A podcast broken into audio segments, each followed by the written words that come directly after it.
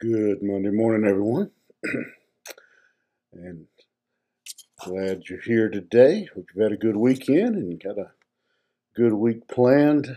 And uh, we'll start it out by jumping back into the 78th Psalm, Psalm 78. And we're taking it kind of in bite sized pieces.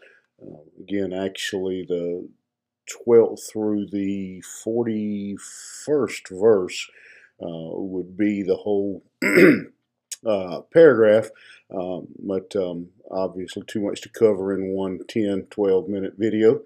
And so just taking little sections of, uh, of this paragraph. And uh, again, this psalm is a good reminder uh, for us uh, to learn from um, not only our own mistakes, but the mistakes of others uh, in following the Lord.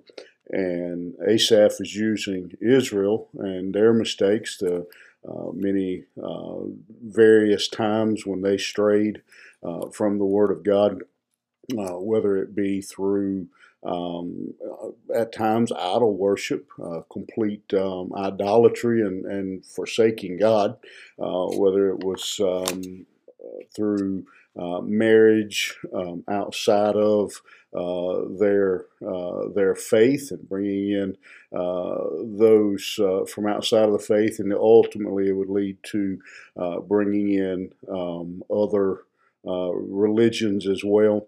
but um, uh, and sometimes it was just out and out disobedience um, that he is uh, teaching them and reminding them of their ancestors uh, and the mistakes they made and the punishment, the price uh, that they paid uh, for that. And so, uh, since we're picking up here the first of of the week, and you've had the weekend off. Uh, let me just uh, remind you again, we looked at those first uh, four verses um, where he just generally speaks uh, of uh, learning from the past. And then he begins uh, a section in the next six verses where he says that they should be teaching the Word of God. And now we picked up Saturday uh, in verse 12, and he starts giving um, some examples here, specifically in verse 12.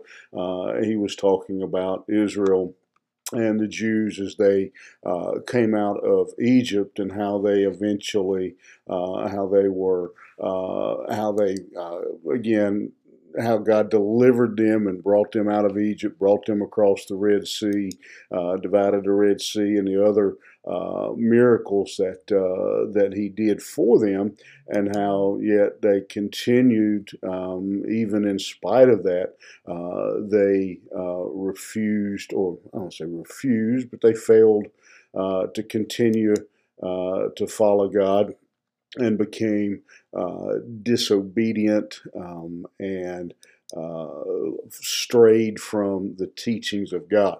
Uh, and so he reminds them uh, to uh, of that uh, story that all of them had been heard. Again, this was a story that would have been passed down regularly from from parent to child.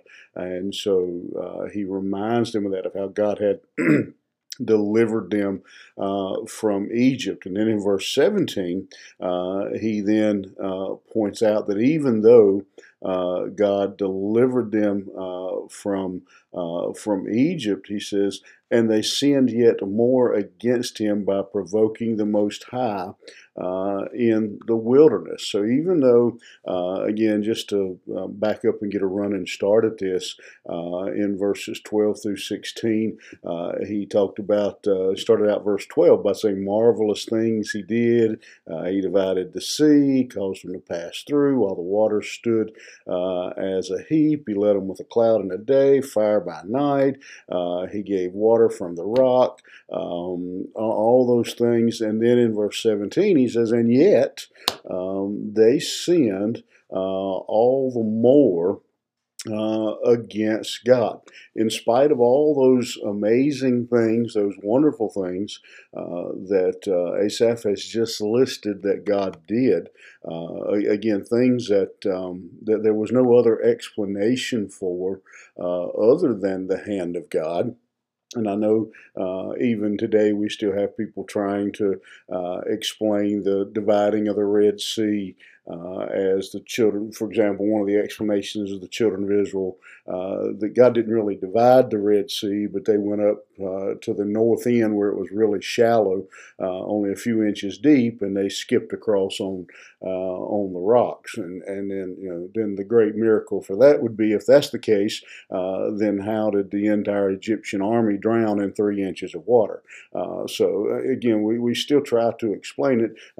people still try to, but the fact fact is, there's no way to explain those things uh, that Asaph has just mentioned the dividing of the Red Sea, uh, the water uh, from a rock. There's no way to explain those things uh, apart from uh, the miraculous uh, work of God. Uh, and not only are they explained by the miraculous work of God, but they also point to uh, God's loving care uh, compassion uh, for the people. Uh, that he did these things um, for them, that he brought them out of Egypt, that he uh, brought them across the Red Sea, that he fed them with manna, that he gave them water uh, from a rock when they were thirsty. And there's no way, again, to explain it except the power of God and the great love of God. and so, yet, he says, uh, they sinned uh, that much more. Uh, they sin more against him by provoking the Most High. Uh, if we go on, it says, And they tempted God in their heart by asking meat for their lust. Yea, they spake against God. They said, Can God furnish a table in the wilderness? Uh, behold, he smote the rock that the waters gushed out and the streams overflowed. Can he give bread also? Can he provide flesh uh, for his people? Uh, and so they continued uh, to sin against God. Uh, they tempted or, or tested God, uh, he says, by, by challenging him um, to, to continue uh, to do these things. They, they're craving, uh, he says, their meat for lust. They, they want their own, they, they God has delivered them from Egypt, and now they're craving the things that were uh, in Egypt. And uh, I mean, uh, if you read anything at all uh, in the Old Testament, you you learn uh, very quickly that the Israelites, like most people, um, were habitual complainers. Uh, no matter what God did, they wanted a little more no matter what God did, they wanted something else.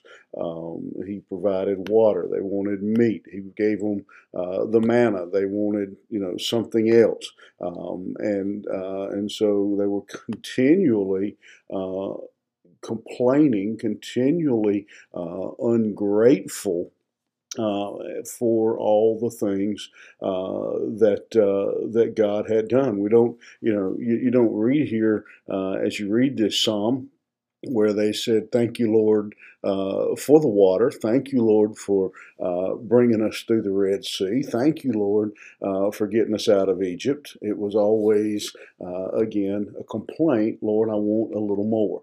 Um, we, we, we, you know, we never grateful uh, for uh, the things that he did, uh, but uh, the the word that we see show up in the Old Testament a lot that um, you don't really hear people use today, but it, it always uh, seems to me to be a good word to describe uh, the people of Israel, and that was murmured.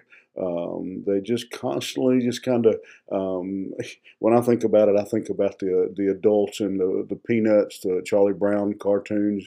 You know, you, you never could understand. Was uh, and I'm sorry, uh, but that's kind of the way I picture the Israelites. There was just always this constant, um, just mumbling, rumbling, grumbling going on. That there was always uh, a complaint um, and you know, here's the interesting thing: if you look in this, uh, in these verses, they they tempted God and said, um, you know, um, they tempted God. Uh, they spoke against God, saying, "Can He furnish a table in the wilderness?" Uh, he smote the rock, and the waters gushed out. Uh, but can He give bread? Yeah, we know He gave water, but can he do this? Yeah. Uh, again, they they just constantly uh, tempting God and pushing God, and so uh, you know they, they acknowledge uh, what God had done with the water, uh, but again they want more. They still complain uh, for what what they don't have. Um, and man, if you don't see the lesson for that for us today, um, then I, I'm I'm I'm I don't know what else to say. Um, if we don't obvious, see the obvious lesson uh, to be grateful uh, for what God has done. We, um, as Americans, I think, are not uh, too far uh, removed uh, from the Israelites. No matter what God does, uh, we always seem to want Him to do a little bit more. Uh, no matter what he provides, we always want something different.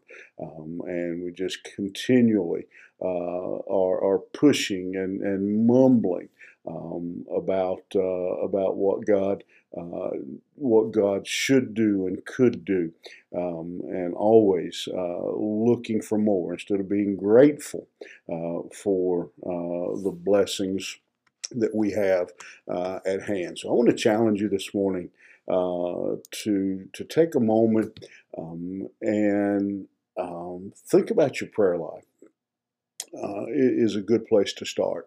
Uh, I, and I'll speak personally. I know that typically my own, as well as the prayers I hear, uh, are a laundry list of Lord, give me this. I need that. I want that. Do this um, just uh, you know a laundry list of uh, of requests uh, from God, and uh, very very few times.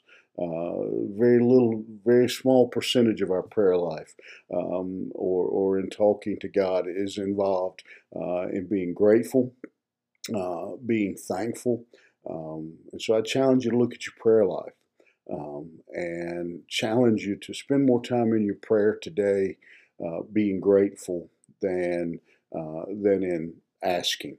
Uh, listen to our, our conversation out in uh, with our friends and family uh, and how much of it is spent complaining, groaning, moaning, complaining, uh, and how much of it is spent um, thanking God and, and letting others know how grateful we are uh, for the blessings of God.